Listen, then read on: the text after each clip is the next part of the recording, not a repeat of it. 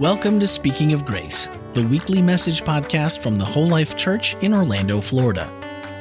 We're a multi ethnic, multicultural, and multi generational congregation committed to our mission of loving people into a lifelong friendship with God. We are committed to our vision of being a church without walls, fully engaged in serving the people of our community. Thank you for joining us as we continue speaking of grace.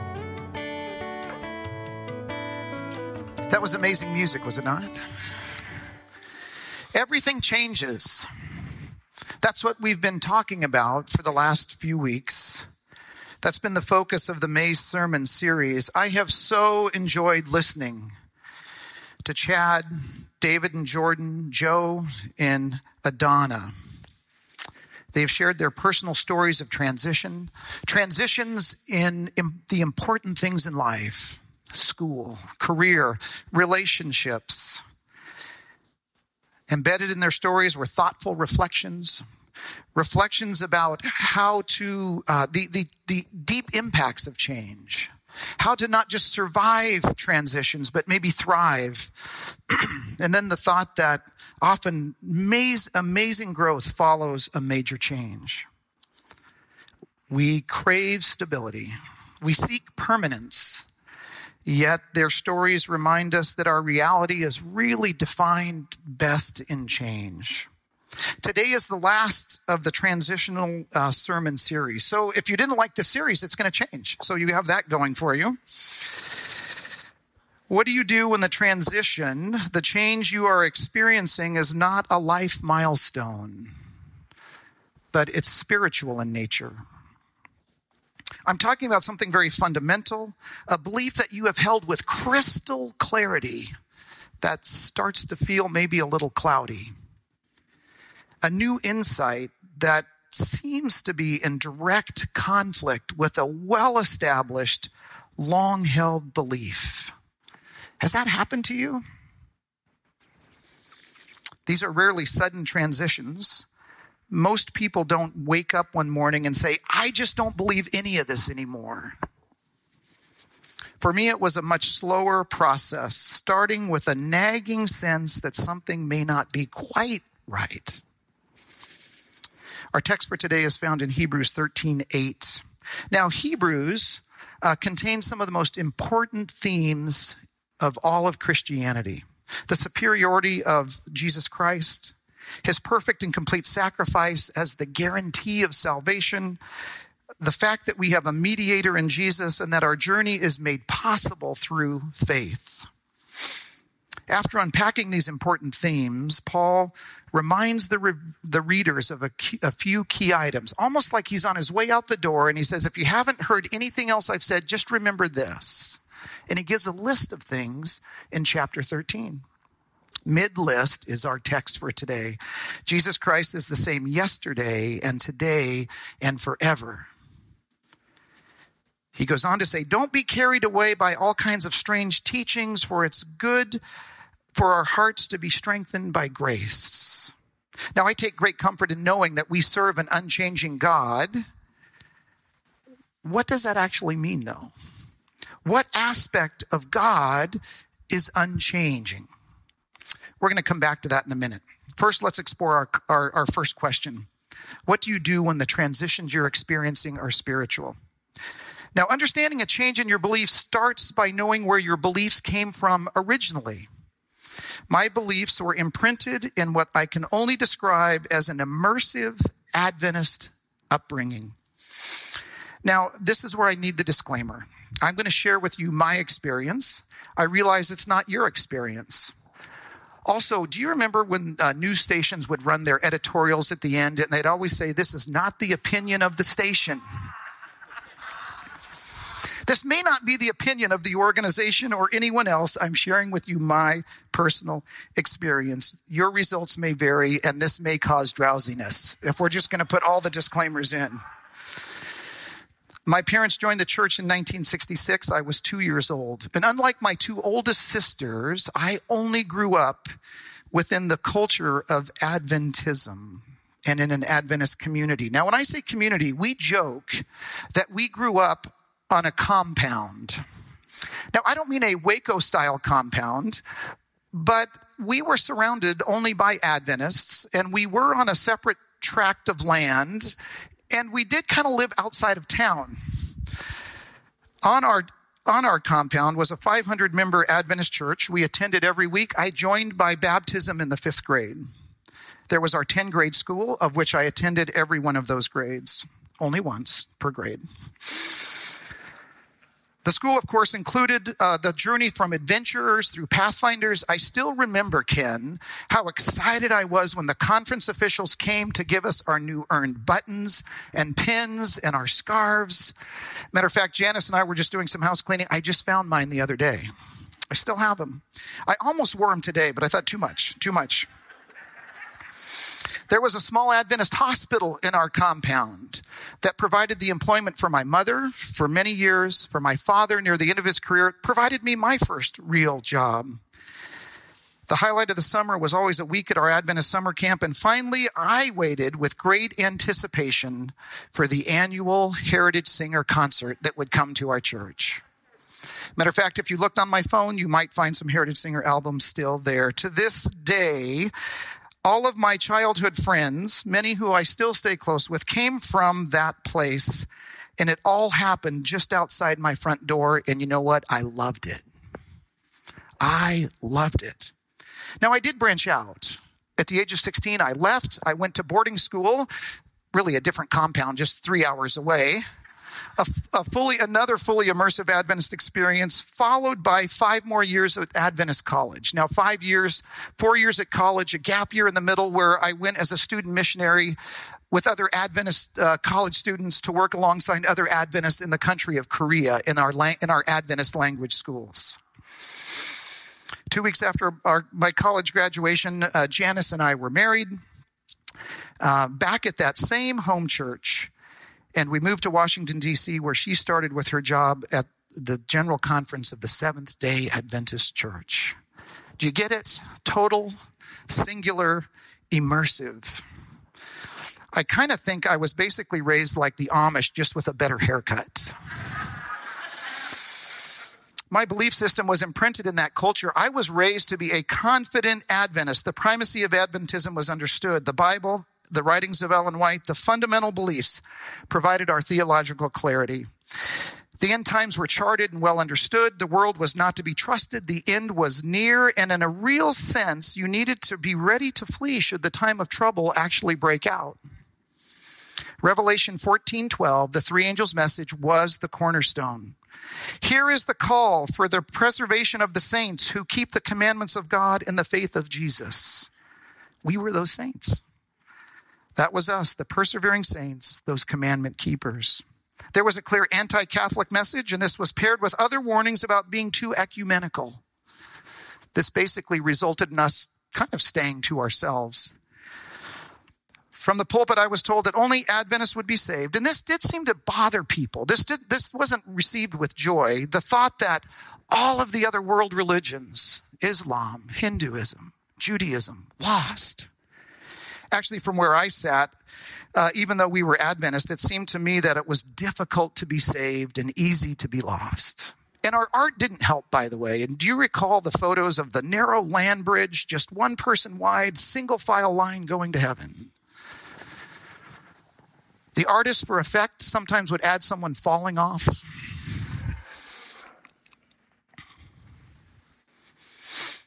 Join the church, joining the church at that time did require the renouncing of all sin prior to baptism. Out of an abundance of caution, abundance of caution for a person's eternal life, our pastor explained to us that he couldn't baptize a person who was actively sinning, thus just condemning them to hell because they would be under the law. I know this is true because it happened to my best friend's father. He just couldn't quit smoking. And if you couldn't quit smoking, you can't be baptized. This is where the first crack emerged. I can still remember, and I don't want you to get the thought I was some deep theological thinking kid, but I still remember talking to my friend, and I remember this conversation. And we said, well, okay, he can't be Adventist, but maybe God can figure it out a different way. Our worship practices were crisp, Sabbath started at the specific minute. This we knew because the sundown calendar was on the fridge. Suits and ties were a must. Thank you, Ken Bradley. Not casual, never jeans. God's music was in a hymnal. Hymnal. Yes to organs. Yes to pianos. Guitars, acoustic, drums. A solid no. A proper sermon took 45 minutes, by the way. The roles were clear. Men and women understood their assigned work. If you were a blue collar family like mine, your dad was probably a deacon. If you were white collar, your dad was probably an elder. Communion was not a leave early Sabbath, and there was none of this family communion room. Men down one hall, women down the other.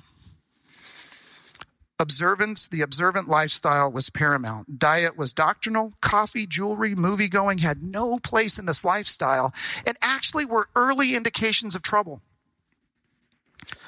Sabbath observance was elevated to an art form.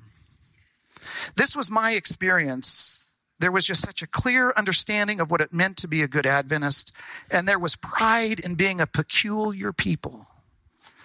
I don't say any of this with mocking. I love how I grew up. I love the culture and the church from which I come. So, where does the transition begin? First, for me, there's never been a total or even partial collapse of my beliefs. I've seen it. Maybe you've seen it. You have friends that over time have just decided to walk away because reconciling the past with the present and just all the, it's just easier to walk away. That's not what I'm talking about. Second, there's also a natural updating of beliefs as you age. I'm not really talking about that either. As you move fully into adult life, you begin to take in more information. You gain new perspectives. Simple explanations don't quite hold, up as well. The real complexities of our experience start to challenge some of the smooth narratives and the simple conclusions. As you reread all of the stories to your children, you begin to appreciate the deep challenges and complexities and conflicts. And as a father, you realize maybe I don't start with the story of Esther. It's not quite the sweet story we think. Simply said, the hard transition for me when I came to realize that my spiritual confidence was misplaced. This was not a Damascus Road experience for me, but a slow realization that the confidence I was experiencing didn't seem to fit with the emerging truth around me. I had not lost confidence in God. I, but after being raised in a system that had perfectly packaged the answers and had the charts to prove it, I came to realize that my ability to draw conclusions about what how God should run things is not something to have confidence in. I was simply drawing too sharp a conclusions based on too limited of information. Let's go back to Hebrews. What does it really mean? What is the consistency that is promised in yesterday, today, and tomorrow? There are two ways to understand this. Don't you love people who just put things into two categories? Like there's only two ways. But for today, there's two ways. Tammy only gave me 20 minutes, two ways. That's all we get. There is God as referee. There are clear rules. You know the rules. You call the fouls. You declare the winner not a negative message. It's more about order, justice, and earned rewards. And actually, if you grow up in a structured community, you actually like this model because you think you have the right answer, so you don't mind the fact that they're going to call the question. The other way is relational God or a God of relationships. The consistency is not seen in the rules, but is seen in an unwavering devotion to pursue a relationship over anything else relationship over rules, a commitment that supersedes everything, not allowing anything to stand in the way, not letting gender, race, culture, ethnicity, sexual orientation, religious tradition, religious ceremony, or even the rules that God Himself put into place, not letting those stand in the way. I had a hard time reconciling with that. While we do serve a God of order, he will violate his own order to pursue a relationship. If you don't believe me, just read the book of Hosea. How can I give you up? How can I let you go? I will not turn my back on my children. Have you read? If a group needed their back, a referee would have turned their back on those children. I first heard that sermon 35 years ago from Graham Maxwell, famous Adventist pastor. And the crack got a little wider because if that was true, then what are the implications of the fact that we serve a God that will violate his own rules to maintain a relationship? This relationship pattern, as I started to read more, started in the Garden of Eden. It's at the heart of our origin story. It just depends on how you read the story. A referee's perspective of the creation story here's two things creation details, six days, and consequences for behavior, you're out of the garden. The relational perspective sees something additional. Yes, the expectations were clear don't touch it, don't eat it, stay away from it. Any parents recognize those uh, familiar commands? And guess what? They touched it, they ate it, they didn't stay away from it. Adam and Eve suffered the consequences. They got sent out of the garden. The power of the story, though, is that God went with them. He followed him out of the garden. His own creation, his own rules, his own structure. He said, We're going to leave that behind. Oh, you're going, but I'm going with you. This is how the story goes all the way down through human history. God works to connect, God comes close by, we disappoint, he tries again. If you come from a background where your confidence is rooted in knowing how things should go, these stories of patience, long suffering, and chance after chance actually are a source of stress. Noah makes a lot of sense to me. You get 120 years, I'm going to preach this, get on the boat, get off the boat, doesn't matter, we're moving. The prodigal son didn't he gets to come back in. The Bible is clear God doesn't really need our help, for he reminds us it is God that for so loved the world. He reminds us that his ways are not our ways, his thoughts are higher than our thoughts. He forgives at a much higher rate than we would ever think. Maybe the sharpest example is in Acts 10:16. You know that you know the vision Peter's having where all these unclean things are in in the sky and God says, "I want you to eat those things." Now, as a kid, this triggered great crisis because we needed to be told very quickly this doesn't mean you can go eat bacon. No, there was a much deeper truth there. What Peter needed to understand was something much, much deeper. God was telling Peter that God shows no partiality among mankind. God loves people from every nation, every tongue, every background. He shows no preference, partiality, but loves all equally and desires a relationship with all. And by the way, it's not your job to determine who is clean and unclean. So, what changed for me in that world? Five things. I had to accept that God is a God of relationship, not rules. I had to accept that God has a bigger vision, a better approach, and a much more positive view of humanity than I'm ever going to have. Salvation is not a narrow, difficult path. It's not a single file line. It's open and it's free. I had to come to the terms, and maybe this was the hardest, that God does not have a favorite denomination or group. He is seeking willing hearts wherever they may be.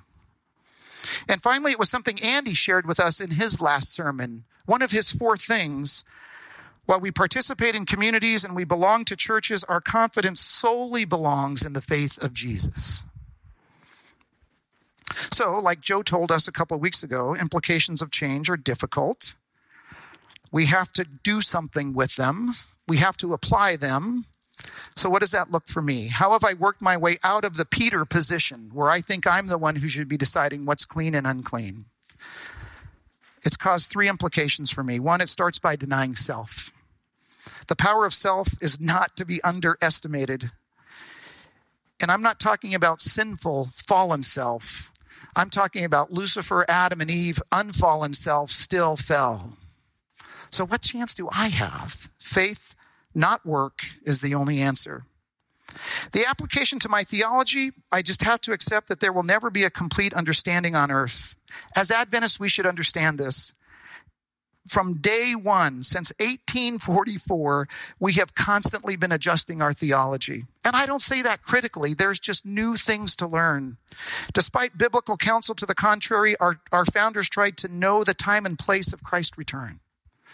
And that started us on a certain journey that continues to have us look for new truth. In 1888, triggered by the crisis at the General Conference, our church didn't really embrace the faith of Jesus aspect of the three angels message. They were so law focused. Ellen White commented, Let the law take care of itself. We have been at this work on the law until we are as dry as the hills of Gilboa. Let us trust the merits of Jesus. Most denominations, as we think about our theology, also have one other struggle, especially in our historical context in this country, and that is the the, the struggle active, struggling to activate the scriptural calls for justice, equity, and inclusion. There are so many learnings. In George Knight's book, A Brief History of Adventism, he recalls the struggle and mistakes of the first half of the 1900s regarding the mistreatment of black Adventists in Washington, D.C. Discrimination and segregation were a part of our institutions, our elementary schools, all the way up to the conference, general conference cafeteria. This reached a breaking point when a patient at the Adventist hospital in Washington, Lucy Byard, was forced to be transferred once her racial identity was discovered. Due to the severity of her illness, she did not survive the transfer. Tragically, our denomination did not see her as a child of God. The application for me is if I believe in a relational God, then who am I not seeing that God has already seen? Who am I excluding that God has already included? And finally, my community. I've told you, I'm so grateful for how I was raised. The community I grew up in this church here for Janice and I for 20 years. Adventism for me is an on ramp that has allowed me to become part of a broader Christian context, not an off ramp to go live in a compound. It's an on ramp into something bigger. It has been a great place to be from, but I needed to learn it was not the destination. It is not God's waiting room. In the end, I want to be known as someone that Jesus knows.